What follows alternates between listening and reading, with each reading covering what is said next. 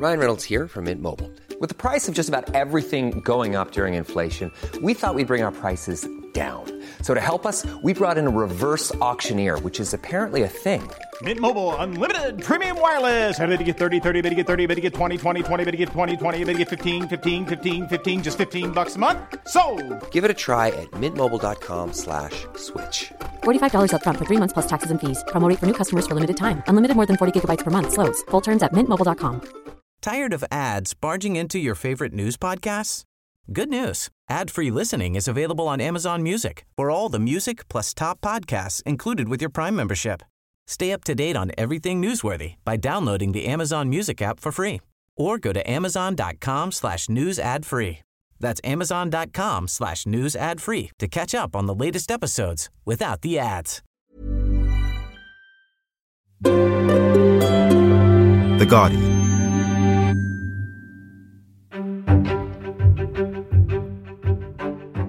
Hello, this is Brexit Means, the Guardian podcast that's been discussing the ongoing car crash that is Brexit for your greater entertainment, elucidation, and general disapprobation since approximately 1784, or at least that's what it's starting to feel like.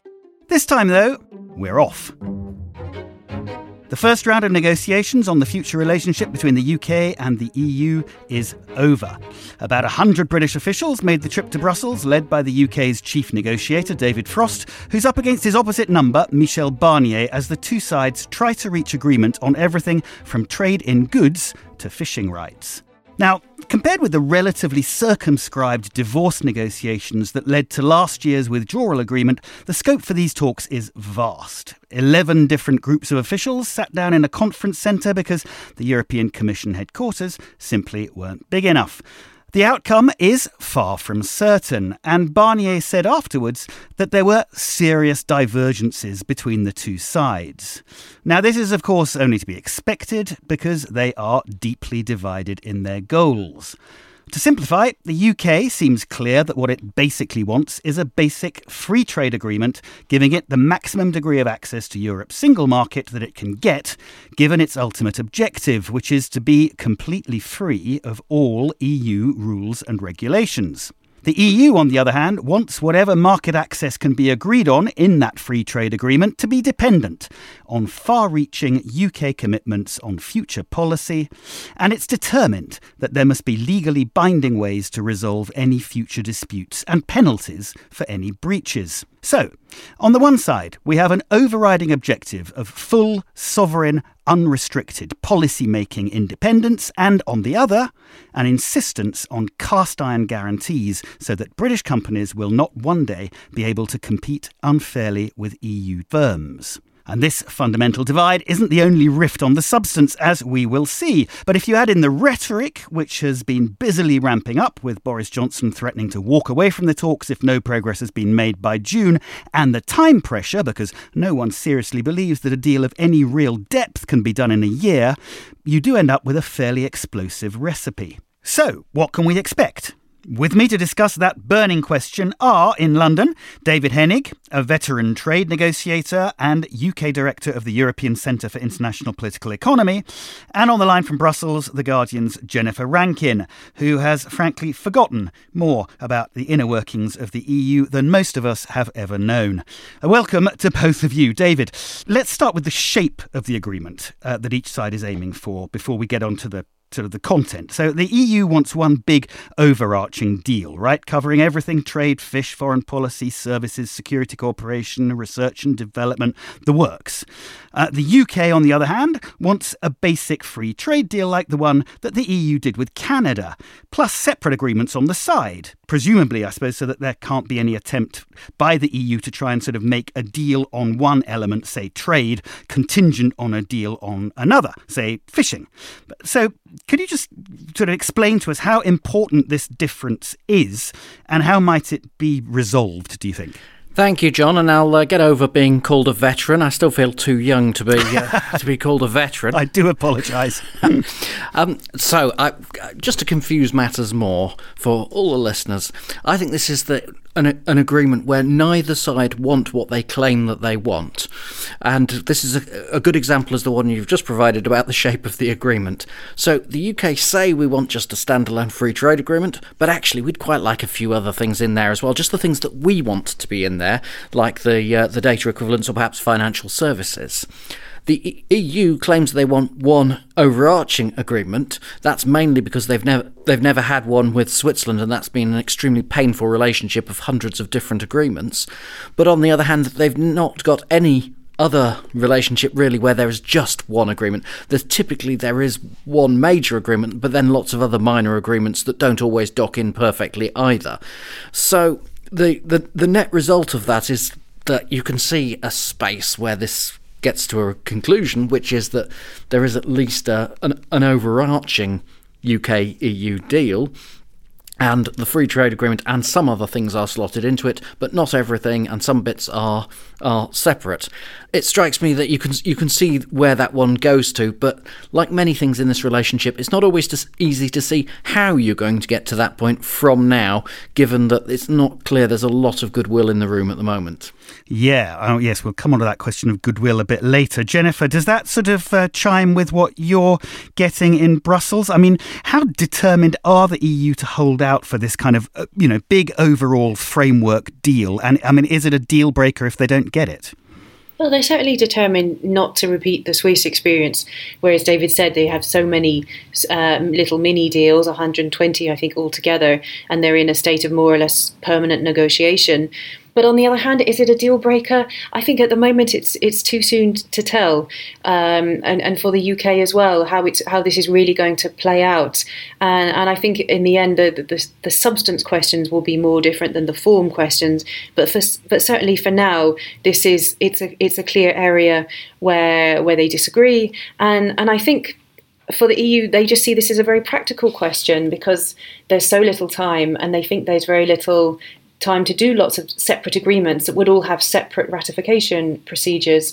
So if you do want to do lots of lots of smaller agreements uh, and then create separate bespoke governance systems for them all, then then how much are you going to do in the next ten months? Answer probably not very much. At the moment, we're both sides are setting out their positions. The the differences are wide, but whether this becomes a big deal breaker for the, the talks, I'm not convinced. But we'll have to see how how they how both sides choose to play this so much then for the sort of the form of the negotiations. Um, let's move on to the content and some of the sort of the, the bigger flashpoints that that we might expect. One of the biggest, I suppose, is this whole question of a, a level playing field. Now, both sides say they want a free trade agreement with zero tariffs and zero quotas, so no restrictions on quantity. But the EU says that is only on offer if the UK promises not to undercut EU companies. Now, that means abiding by the EU's rules on state aid into the future and matching the spirit, if not the letter, of EU laws on social and employment law, environmental standards, tax, that kind of thing. UK basically says it's not prepared to sign up to this, and it claims the EU hasn't demanded this of other free trade agreement partners. So it, it's being very unfair. David, does the UK have a point on this? Is I mean, is the UK making unfair demands on this whole issue of of a, of a level playing field? The EU almost always makes unreasonable demands of those that it offers preferential access. Let's be clear here. What the EU is offering to the UK is preferential access compared to the World Trade Organization. That's pretty common. And if you want that, and they're the large market, you have to pay a price. Now, that price always differs, but in the case of the UK, the price appears to be stringent level playing field conditions. It's not really for us to argue with them. It's no longer down to us as, as, as members as to whether they're fair or unfair. The real question is can we sign up to them? And what happens if we don't sign up to them all? How much room is there for nego- negotiation? It seems to me that in some areas there probably is room for negotiation. We won't have to sign up to absolutely everything. We won't have to have the European Court of Justice ar- arbitrating on absolutely everything. We have to sign up to some of these level playing field provisions because there are always some in every trade agreement. And the EU has a bit of a problem on this one itself because Yes, it wants to go further with the UK than it's done before. This has been the subject of quite a lot of discussion around Brussels trade policy circles for quite a few mm. years, so it's not entirely new. Um, when the UK says, well, it's unfair, you haven't done this before, there have been pretty fierce debates in some Brussels meeting rooms that the EU should have done this before, of have very strict level playing field conditions. The trouble is, one of the reasons the EU didn't do that before is not entirely clear on some of these subjects like labour and environment how easy it is to enforce the idea that standards must never go down. What do you mean by that?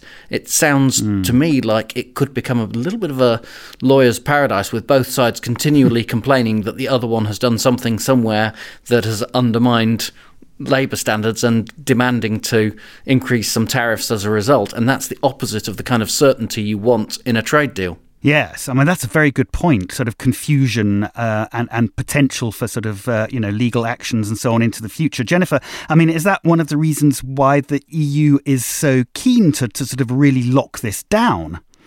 Yes, I, I, think so. They they are concerned about having getting into this sort of very antagonistic situation where you're constantly wrangling over over whether one's uh, one side is going below the standards, and they want a sort of clear and unambiguous commitment from the UK that they're not going to uh, be the so-called Singapore on Thames when it comes to workers' rights or environmental standards. Albeit Michel Barnier said recently that he doesn't actually think the UK wants to go in that direction, but. Um, uh, and he, his argument is that, well, if the UK is so ready to, to maintain high standards, then why not simply sign on the dotted line in, in the agreement? Mm. And I, I think for the EU, this this is a really crucial issue because it's something that unites the 27 and it's it's not just France. I mean we saw in the last few weeks France were really taking a very maximalist position when it comes to the level playing field really wanting to to keep the UK signed up to the most sort of demanding kind of level playing field where you have dynamic alignment where you're continually upgrading UK rules when the EU upgrades theirs. I think there's a bit of uh, room for negotiation there on what exactly the level playing field means and that's still got to be worked worked out in, in the negotiating room. But I think on the overall principle of a level playing field, it's something that the EU really won't compromise on uh, very far because they see this also as about guaranteeing the future of their internal market and about mm. keeping together a, as a, a, unit. Yeah, I mean that integrity of the uh, uh of the EU single market really has been the sort of top priority from their top priority from day one, hasn't it? And also, we're, yes, exactly. And, and, and, the EU is just in a position where it's about to make a lot of big upgrades to, to environmental legislation in particular. We've got the European Green Deal uh, announced by Ursula von der Leyen uh, a few weeks ago. And in that, you're going to see upgrades of air pollution standards. You're going to see a reform of the European emissions trading system, which will affect how uh, um, companies can uh, pollute and, and so on. So they're going to look for, for similar commitments from the UK uh, albeit the UK is already is saying that it wants to go in the same direction as well. But I think from an EU point of view, it's not good enough just to promise that we're going to do our best to be green. They really want to see that tied down in in a legal way. And something signed on the dotted line, exactly. Okay, well, so that's one potential bust up then. Um, another one, uh, very definitely, is in prospect over fish. Um, now, here, the EU is basically after the status quo, uh, I think, allowing sort of EU fishermen access to UK waters as at present. And it said maybe significantly, that it is not going to agree to any kind of sort of wider trade deal unless this thing is settled, unless the question of, of fisheries is settled. Britain, on the other hand, wants annual fish negotiations and it's rejecting any kind of linkage with that sort of broader trade deal. David, fish I mean, it's a strange thing, isn't it, to, for, for, for, the two sides to get hung up on? I mean, is it is it more than just symbolic? I mean, would the UK really walk away from the talks over, you know, a, an industry that, that represents actually such a sort of a small proportion of, uh, uh of UK GDP? Trade deals aren't just about trade ever.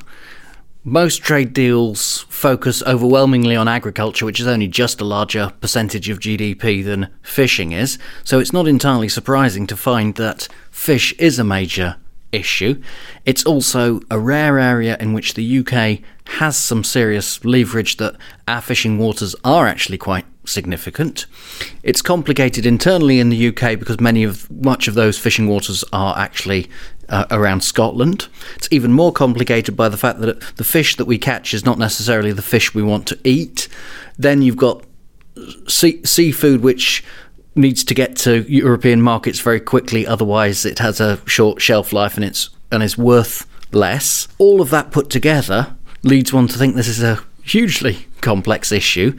I think the EU probably doesn't expect to get what it has right now, but there has to make that as a start as a starting point. And it is a, an example of an issue which will which will show whether the two sides can cooperate or not. So in that sense, I think the EU is probably right to say let's let's treat this as a first test. If we can get over the fishing problem, then we have the chance of having a sturdy relationship going forward. If we can't resolve fish, what chance of resolving many of the other complex issues? Probably not so much. Plus, which, just the symbolism fish, agriculture, these are symbolic issues in pretty much every country, certainly for fish, obviously, every uh, co- coastal country. We're used mm. in trade world to these being the big issues. That's interesting. Jennifer, fish is a kind of litmus test then. Do you think David's right that, that, that the EU may not expect to get exactly what it has at the moment, but, but sees this as a, as a kind of a, you know, a, a test for, for, for what might be negotiated further down the line? I think it is a litmus test, partly because both sides have agreed that they will try to get a fisheries deal by the 1st of July. So, so you know, well in advance of all the other parts of the talks, and that will be a sign as to how the talks more generally are going. But also, from, from an EU point of view, it gets complicated because the uh, the Commission actually came out with a, a slightly sort of less demanding initial position than, than EU member states. And it was EU member states, especially those eight coastal states fishing in British waters, such as France, such as Belgium, and the Netherlands. It was those countries that said, actually, no, we, we want to ensure that we have absolutely the status quo and we uphold the current system. So I think initially the Commission were looking for something with that gave them a bit more room for manoeuvre, but now it seems that they've uh, they've actually lost that by by the actions of the member states. And so at the moment there's complete deadlock. We have the the EU on the one hand saying uh, we want the status quo, which is based on historic catches, which countries would claim go back for many hundreds of years. And on the other hand, you have the UK, which is attached to a system of, of zonal attachment, which basically means, you know, if the fish are in our waters, then we have the right to, to catch them. It's it's more complicated than that, of course, but but that's the, the, the basic principle. And and they do want uh, Brexit to mean a real change, and and they are saying that well, you know, if, if you're asking us to basically maintain the status quo, then that's a sign that, uh, you know, you're not respecting our, our, status as an independent coastal state. So this is going to be like a really, um, really tough negotiation, and it's really not obvious how it's going to go, and and and how the, the two sides will find a compromise in this area because they're they're miles apart on on so many areas. I mean, just to give one example, Michel Barnier said this week after the end of the talks that there's no way we can have an annual negotiation every single year when we're talking about 100 stocks. That's just, you know, not practical. Whereas mm. the UK say, well, why not? You know, we do it every, we did it every year um, at the uh, Fisheries Council in December when we were a member state. This is how these things work. You know, with a bit of hard work, it's it's perfectly possible. They're really far apart. And what's not completely clear, I think, at the moment is how far the EU are going to try and use other areas as a lever to get what they want on mm. fisheries. And remember, Emmanuel Macron said once that fisheries is a lever. You know that that it's not sort of ruled out that they may use, say, something completely unrelated, like uh, a decision on whether to grant UK financial firms equivalence that gives them right to, to, to, trade in, in the EU, whether a decision like that could be linked to fisheries. Barnier said yesterday he doesn't want that kind of bargaining, but but who knows where we are in a few months' time and, and how that's going to play, and also what pressure he might be under from member states to take a really tough line. Okay, so we'll leave it there for the moment. After the break, we'll come back to talk about equally tricky issues. For example, the question of governance and the issue of whether the UK should have access to EU financial markets. We'll be right back.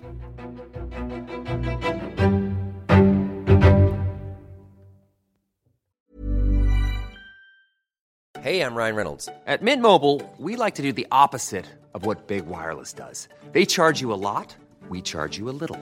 So naturally, when they announced they'd be raising their prices due to inflation, we decided to deflate our prices due to not hating you.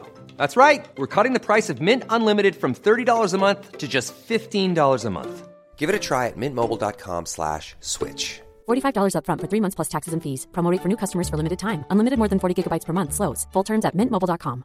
Finding your perfect home was hard, but thanks to Burrow, furnishing it has never been easier. Burrow's easy to assemble modular sofas and sectionals are made from premium, durable materials, including stain and scratch resistant fabrics. So they're not just comfortable and stylish, they're built to last. Plus, every single Burrow order ships free right to your door. Right now, get 15% off your first order at burrow.com slash ACAST. That's 15% off at burrow.com slash ACAST. Welcome back to Brexit Means. I'm Jon Henley. Now, uh, as part of the, the big uh, this big overarching agreement that the EU wants, um, it also wants an independent arbitration panel that will issue kind of binding rulings on any disputes. And if there are any disputes involving EU law, it wants the European Court of Justice to decide on them.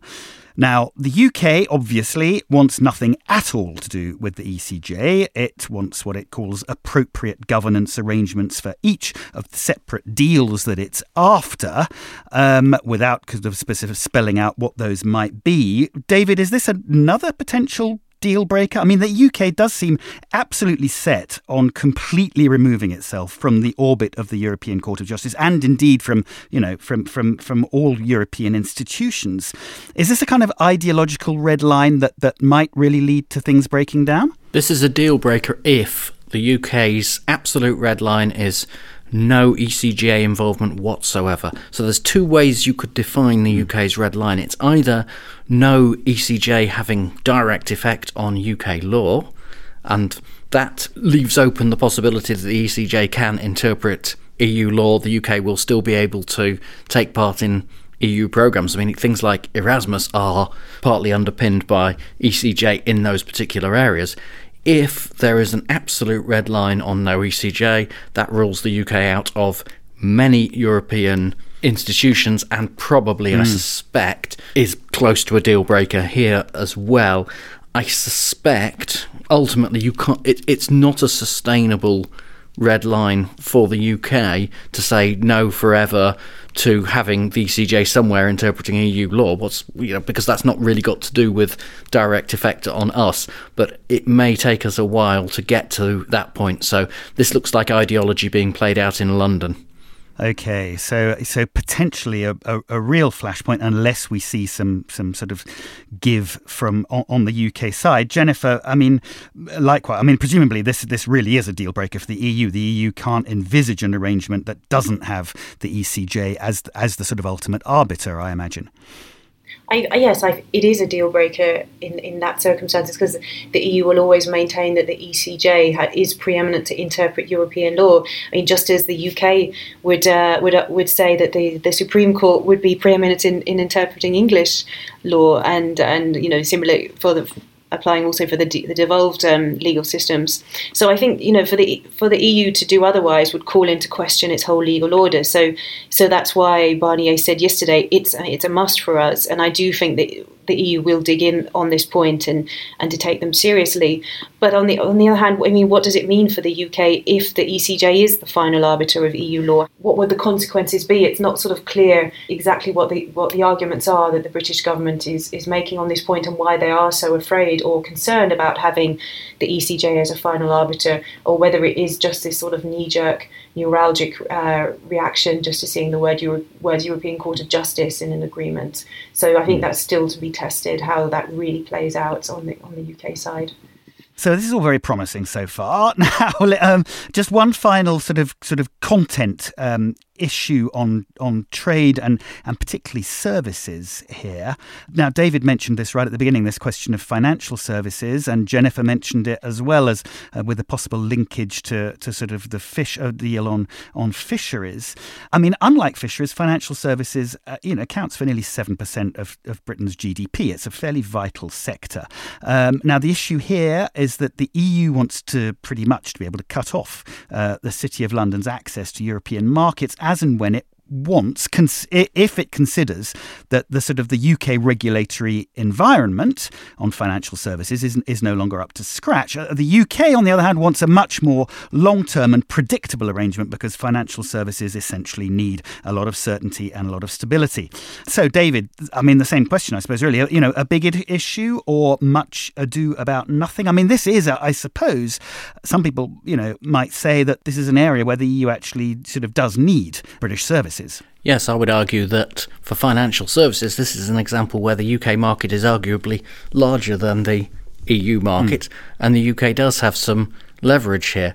The EU is saying, we just want you to have the normal arrangement. I don't think the EU actually believes that's what they want. They would probably quite like to tie us into some kind of regulatory arrangements so that they minimise the risk of basically having an offshore financial centre a few miles off the coast of Europe, which can mm. do them great damage. It does get quite technical into financial services, into exactly which areas of equivalence and exactly how you manage it, who gets involved, which regulators doing what with each other. And what I suspect will happen is that somehow this will just get carved into its own area. Financial services will see regulators talking to regulators and they will somehow arrange something between them slightly to one side of the main negotiation. Certainly, that's what I would be aiming for if I was on either side, I think, mm. is to separate this off. From a UK point of view, you might think, no, well, I've got leverage on financial services, maybe I should use that elsewhere. But the EU also know that equivalence is helpful. It's complex, it's technical, it's probably best handled separately. But again, it's like I've said about a previous issue, it's one of those where that might be the right solution. How you get to that right solution is not obvious. Yeah, that's very interesting. So, Jennifer, the, the, the, suggestion that you know financial services might somehow be kind of carved off, but you know, I mean, it's worth noting, isn't it? I suppose uh, here that the EU has, you know, does have a bit of a track record of using access to its financial services market as leverage in negotiations as well, doesn't it? I'm thinking of the of the Swiss case, obviously. Yeah, very much so. I mean, it was only 18 months ago that the the Commission decided not to renew Swiss equivalence in financial markets, and then you saw that Swiss shares cannot be traded on EU markets and, and vice versa. And that was all about um, what was perceived in Brussels uh, as Swiss intransigence over negotiating a new agreement, and uh, there was just a lack of patience with how the, the Swiss uh, Swiss government and Swiss Parliament were handling this. So, so you've got that uh, equivalence decision. So they really are prepared to use. We've seen that the example to use these decisions in a very political way. And I think again on this case, they're certainly they haven't ruled out playing hardball on equivalence decisions. I mean, interestingly, uh, Barnier said yesterday. I'm mentioning him a lot because he gave the, the press conference, mm, uh, press summing, conference. summing up yeah. the, the week of negotiations, and, and he said, which I thought was interesting, that they will carry out uh, assessments on uh, on whether to grant equivalence uh, by the summer, and then the decisions will come later. So it's clear they're not in any hurry at all, despite the fact the Treasury have written to the Commission, you know, asking them, you know, would you like to get on with making your decision? Because after all, the, the UK is today 100% compliant with EU standards on on financial services. So why would the assessment take so long? I mean, I'm sure the, the, the, Commission would have an answer as to as to why it does take so long, but but it's hard to avoid the the feeling that they are they are sort of playing for time while they see how the negotiations go. So they mm. have this in their back pocket at the end of the year, and perhaps in time it will become less fraught and less political. But I think in the short term that this this could become um, very messy. Okay, all right, moving on. It's not all about trade. Obviously, there's also a, a, whole kind of aspect of the future relationship between the UK and the EU that has to be sorted out in terms of security, of defence and foreign policy, education and R&D. Now, I'm kind of lumping all of these together, but uh, just very briefly, or as briefly as we can, the UK wants out, really, of Europol. It wants out of Eurojust, uh, the European arrest warrant, and perhaps crucially, um, we've learnt this week definitively, it wants out of the European Convention on Human Rights. Now, uh, on foreign policy and defence, it appears not to be very interested in any sort of sort of structural relationship at all, while the EU is really quite keen. And on R and D and the sort of questions of sort of the educational exchange and academic cooperation programs like Erasmus and Horizon Plus, that kind of thing, you know, the UK is kind of playing a bit hard to get. Now, David, I know these are all very disparate areas. They're not particularly your bag either, I suppose. But but in your view, how much will the two sides' sort of eventual desire for practical cooperation in these kind of areas play into this, the you know the, the overall talks? And the UK has opposed the idea of linkage between other issues and trade but in some of these fields it's an area again where linkage could work to its advantages. And I'm thinking of defence? I mean that's really that Britain has a, an, an intelligence sharing and what have you. Britain has a, a strong card to play there I'm very much treating these areas as ones where cooperation is likely to build over time, probably starting next year after the, any agreement is mm. put in place this year. I see very little bandwidth or desire really on either side to play them into what is already a busy agenda for this year with the issues we've already covered, not to mention ones we haven't already covered, like the Northern Ireland mm. Protocol, and both sides getting ready for the new trading relationship. So I just don't think that there's much time or willingness to put these issues centre stage this year. Okay, well, that's very clear. Sort of kick it into the long grass. Jennifer, does that sound about right to you? Particularly, I suppose, that this question of the European Human Rights Convention. I mean, that seemed for Barnier to be a, a very big sticking point this week, didn't it? Well, I did, I did want to, to come back to that because I think there's been a bit of confusion over this point, partly um, through Barnier's words, because the, the government currently says that it has no intention to pull out of the ECHR. So I think to, we have to take them at their word on that. Um, but what they do object to very strongly is is enshrining the ECHR in this treaty that they're trying to write with the EU on security policy. Um, they just think it's unnecessary, mm. whereas the EU are uh, insisting, you know, we want to we want the ECHR referenced in our treaty on security and defence because if the UK were ever to quit the ECHR, then that would that would automatically downgrade our cooperation in this area for all sorts of reasons because we wouldn't be able to guarantee the the fundamental rights of EU mm. citizens when it comes to very sensitive things like data transfer, including transfer of, very, of personal data such as DNA. Mm. So for the EU, this is a really crucial point that they want that reference to the ECHR in the uh, agreement with the UK. And the UK, for now, they're saying, no, we, we don't need it. But they're not actually planning to pull out of the convention full stop, albeit I think there are plenty of Conservative uh, MPs who, who would, would like who would like to go in that direction one day. And which is why the EU wants to get this into their treaty. They don't have uh, confidence in the, in the government in this regard. It's for them, it's not a question of, of trust. They want it written down in, in small print. But I do, I slightly disagree with, with David on on these some of these other issues because I think the security issues are a priority for both sides. But it's not obvious how quickly you, you'll be able to agree them this year. But I think they will try very hard to get a replacement for the European arrest warrant because it will be such a, a backward step if uh, if suddenly um, you know, British uh, criminal suspects are mm. able to sort of hide out on the Costa del Crime as in the old days again. Yes, and, and I think versa. both sides are really mm. anxious to avoid that. But but then you do get into lots of very technical waters um, very quickly, including the role of the ECJ once again. So it's it's not going to be easy getting these arrangements up and running. And um, but I think there is certainly will to try. All right, so much then for sort of the meat and bones uh, of the talks. I um, I just like to address a few sort of broader questions that might have a, a bit of an impact on the talks. The first, and I suppose the biggest one, the sort of the real elephant in the room that we should get out of the way, is um, the very basic question of are we absolutely sure that the UK wants a generous deal or indeed any kind of deal at all? I mean, there is an, a sort of a growing school of thought in Britain that says that, you know, the domestic politics here are all that really matters and that given some of the things the government's been saying, it could well be that sealing a trade deal is not actually at the top of its priorities. In other words, uh, you know, the sort of the political gain from being able to say we've delivered Brexit and stuffed the EU might actually outweigh the economic pain of what most people seem to estimate it'll be you know like a sort of a, some, a hit to GDP of somewhere between five and and seven percent. David, I mean, what's your? I mean, it's a really fundamental question. Are you convinced that Boris Johnson wants a deal? I don't think at the moment you can be convinced that they do want a deal, that they wouldn't walk away. But what I would say is that politicians Prime ministers always want deals. They prefer to be able to say, I got a deal, I got one over them. They said it couldn't be done, it was done.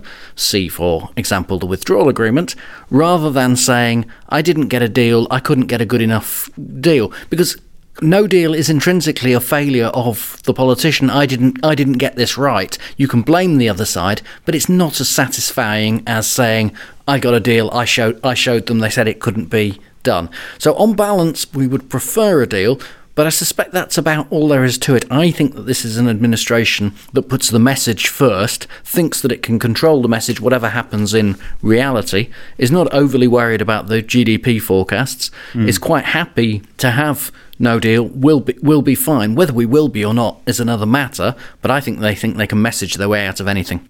I mean, nonetheless, I mean, it was pretty striking um, the day that the, the UK published its negotiating mandate uh, last week. I mean, essentially, all the major industry bodies expressed, a, you know, a considerable degree of alarm, didn't they? You the, you know, the CBI, the Institute of Directors, Food and Drinks Association, the Road Freight Body. Everybody basically seemed to consider the the government's objectives, which which at the moment appear to basically be, you know, accepting the cost, the paperwork the delays that this base, very basic free trade deal would imply in exchange for kind of completely breaking free from EU rules and regulations and reclaiming, as they say, reclaiming British independence.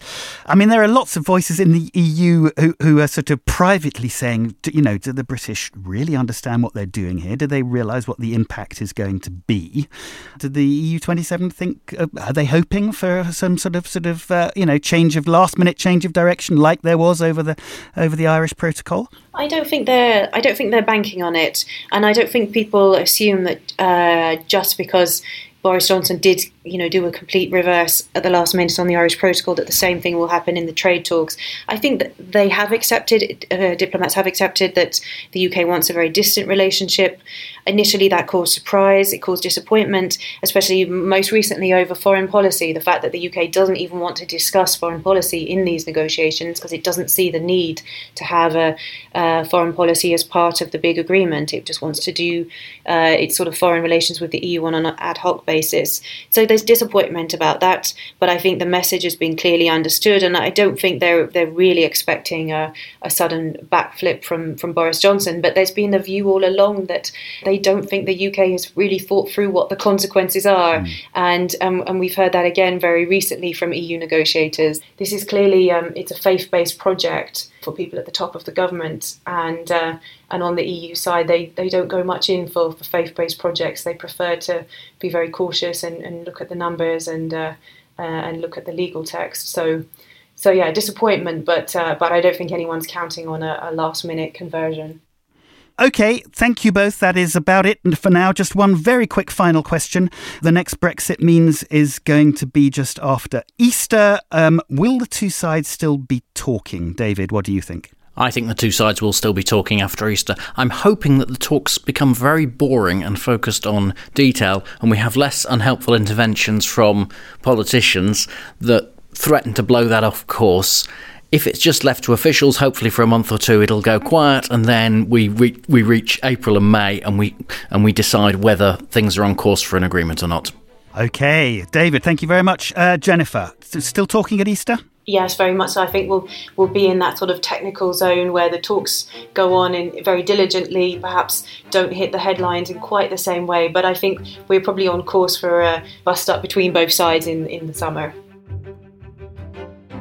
Well, that's about it for this time. Brexit means, as I said, we'll be back just after Easter with a look at how the first month or so of the talks have gone.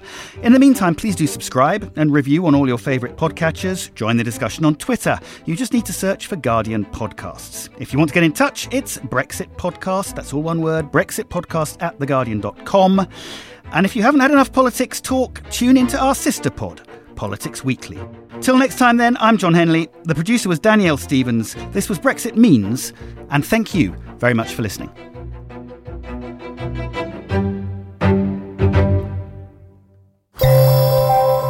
For more great podcasts from The Guardian, just go to theguardian.com slash podcasts.